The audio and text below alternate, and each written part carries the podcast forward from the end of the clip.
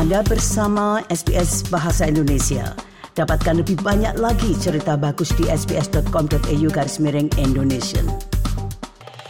Para pendengar banyak peraturan baru ditetapkan di Pulau Bali untuk turis asing terutama karena berbagai peristiwa yang terjadi belakangan ini, khususnya terkait dengan penghormatan atas adat dan apa yang dianggap suci oleh masyarakat Bali.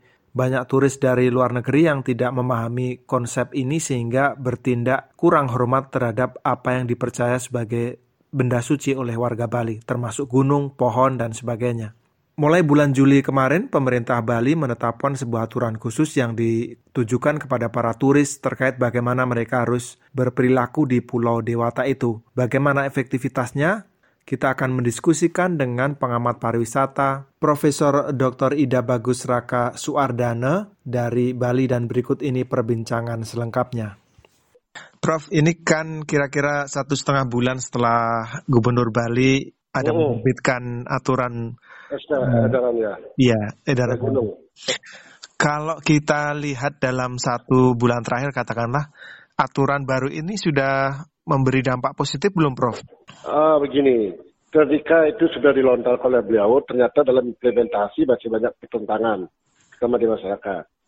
Itu yang saya tahu, karena kemarin ada katanya begini, ada lagi kebijakan boleh naik gunung, tapi harus didampingi oleh porter penduduk setempat atau lo, guide lokal. Hmm. Itu perkembangannya. Karena banyak sekali komplain, bukan saja dari industri pariwisata, dari masyarakat setempat.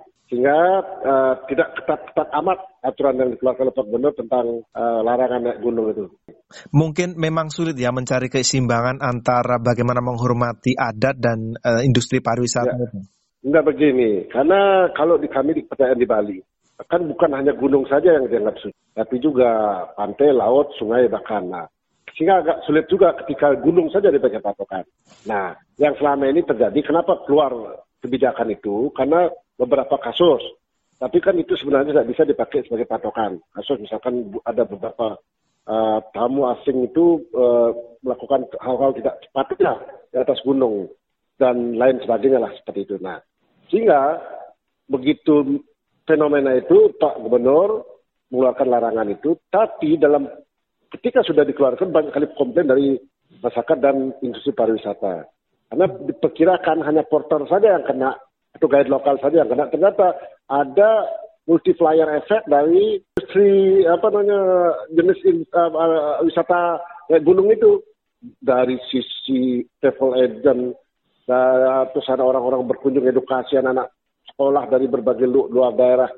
Karena di Bali banyak sekali gunung-gunung yang tidak terlalu tinggi tapi diminati untuk di dikunjungi oleh para pelancong-pelancong. Rumah orang lokal termasuk juga para mahasiswa. Itu hmm. itu yang saya tahu. Gimana? Bagaimana kemudian mencari keseimbangan yang pas sehingga memuaskan semua pihak? Uh, ada saya pernah mengusulkan kepada di media bahwa ketika wisatawan mau naik, naik gunung, maka harus satu wajib didampingi oleh guide lokal. Sehingga, dan terapkan do and doesn't itu. Eh, do and don't. Uh, untuk Bapak boleh dan tidak boleh ketika naik gunung. Dan walaupun jumlah sedikit yang naik gunung, itu harus didampingi oleh porter. Sehingga bisa diawasi. Kan selama ini terlepas.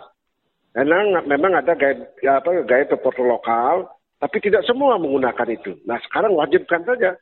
Sehingga semua bisa jalan. Dan tentu multiplier efek ke masyarakat akan semakin baik. Jadi setiap orang naik gunung harus ada guide lokal, maka mata pencaharian bagi masyarakat lokal akan bertambah. Dan juga dari sisi yang lain, misalkan travel agent, para supir wisata, mobil-mobil penyewaan akan hidup. Demikian. Hmm. Tapi kan yang di surat edaran itu ada juga soal misalnya penghormatkan pada pohon begitu. Eh, oh. menjadi sangat luas persoalannya. Iya, itu makanya saya katakan tadi, ketika dia akan memanfaatkan gunung sebagai lokasi wisata, maka harus ada didampingi orang-orang lokal yang tahu bagaimana harusnya yang dilakukan di tempat itu. Itu. Hmm. Jadi kalau ada orang lokal pasti harus dia tahu kan larangan mana boleh dan mana tidak. Makanya wajib didampingi oleh guide atau portal lokal.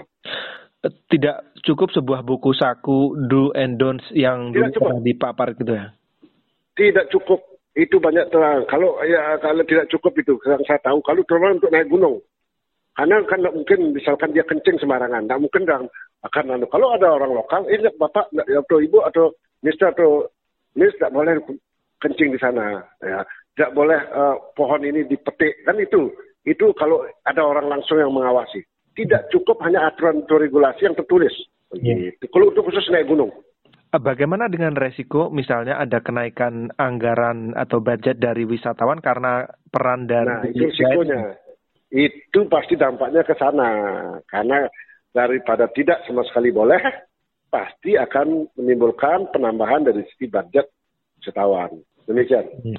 Ada perhitungan apakah memang kira-kira eh, wisatawan bisa menerima uh, fasilitas tambahan? Belum, belum ada, saya belum, belum, belum apa namanya, belum mendapat informasi tentang penolakan atau apa pun tentang hal ini. Saya belum ada informasi, mohon maaf, belum belum ada bahwa ditolak atau tidak atau orang protes belum ada. Karena daripada dia tidak bisa naik gunung, mungkin hanya nambah lagi satu ribu atau sepuluh dolar, mungkin dia akan rela daripada dia batal naik ke gunung. Kan tidak begitu banyak juga uang porter itu. Paling 10 dolar, kalau 10 dolar sudah 15 dolar. Kalau itu rombongan, ya berlima tinggal bagi-bagi saja berapa dolar per orang, atau berapa sen per, dolar, per, per orang mungkin seperti itu. Okay. Tidak banyak sebenarnya asal asal mau berkorban dan keinginan untuk naik gunung itu sudah besar, maka daripada tidak bisa naik kan itu hal itu tidak menjadi masalah bagi para wisatawan uh, surat edaran itu juga menyinggung soal tingkah laku uh, turis, uh, pariwisata dan uh, lalu lintas dan sebagainya, Prof. Uh, ini juga masih perlu pembenahan ya? Ya, memang selama ini banyak juga yang melanggar-melanggar itu itu. Tapi kalau yang di jalan memang agak sulit-sulit diawasi. Makanya sekarang diusahakan bagaimana dengan itu dicabutlah beberapa itu bisa bebas visa kan sudah dicabut. Tujuannya apa? Untuk menseleksi orang uh, para tamu yang akan masuk ke Bali selama ini karena bebas visa yang kelas yang masuk ke Bali itu adalah mereka para tamu yang atau para turis yang tidak berkecukupan dalam hal bekal dan lain sebagainya. Itu menjadi problem. Ya, mereka menginap di hotel-hotel kecil, mereka menginap di malahan ada yang menjualan nasi murahan itu. Seperti yang terjadi lama ini di Bali ketika bebas visa itu diberlakukan. Sekarang sudah dicabut kan. Dan itu sebenarnya strategi yang masuk akal ya bagi Bali untuk pengembangan ya. pariwisata. Ya, itu masuk akal. Kenapa? Karena kan diseleksi. Artinya orang yang akan berkunjung di kita mengurus visa kan pasti benar-benar kita ketahui paling tidak karakter sebelumnya kan gitu. Sama dengan kita kalau keluar seperti Bapak uh, Nur Hadi kalau keluar kan pasti akan ditanya macam-macam. Lalu dulu bebas visa, jadi tidak terseleksi dengan baik. Dan yang datang ke Bali para wisatawan yang kantongnya cekak. Dan itu yang terjadi dan bikin ulah. Prof, uh, secara umum uh, kalau kita lihat pasca pandemi uh, ada G20, ada banyak event pariwisata Bali, review. Wah, ini luar biasa, dampaknya sangat luar biasa. Mungkin karena yang lama itu dua tahun mereka tidak per, tidak pernah ke mana-mana membludak.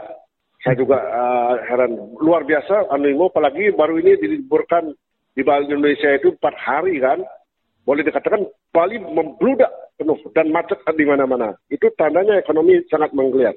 Ini masih lokal atau asing juga sudah mulai? Asing sudah mulai, tren sudah mulai, uh, lokal apalagi.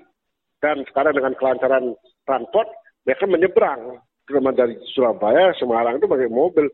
Dan di Jawa itu karena tol sudah begitu lancarnya, bawa mobilnya ke Bali. Terakhir Prof, ini saran dari Prof, uh, apa yang mesti kita lakukan Bali lakukan untuk menahan uh, tren positif ini? Mungkin Bapak Nuradi belum tahu bahwa mulai tahun 2024 wisatawan asing akan dikenai cas, cas 150 ribu wajib hmm. untuk menjaga budaya Bali. Itu hmm. akan sudah eh, apa nih peraturan gubernurnya ditandatanganin dan akan berlaku tahun 2024. Nah itu salah satunya menyeleksi wisatawan yang agak kelas berkelas lah masuk ke Bali. Karena karena kita takutkan takutkan yang datang itu mereka yang keras-keras. Rendah bukan kelas-kelas yang tidak punya bekal yang cukup. Mereka mengemis di jalan mereka sering mabuk berkelahi antar mereka itu yang terjadi. Nah untuk yang akan datang maka harus selektif.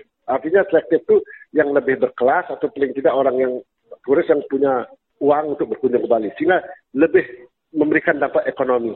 Para pendengar, Bali yang menetapkan aturan baru ternyata mengalami guncangan di sektor pariwisata. Profesor Dr. Ida Bagus Raka Suardana baru saja memaparkannya untuk kita semua. Tentu saja perubahan aturan memang membutuhkan waktu untuk bisa diterapkan. Semoga ditemukan jalan tengah bagi sektor pariwisata dan tradisi Bali. Terima kasih dan sampai jumpa kembali.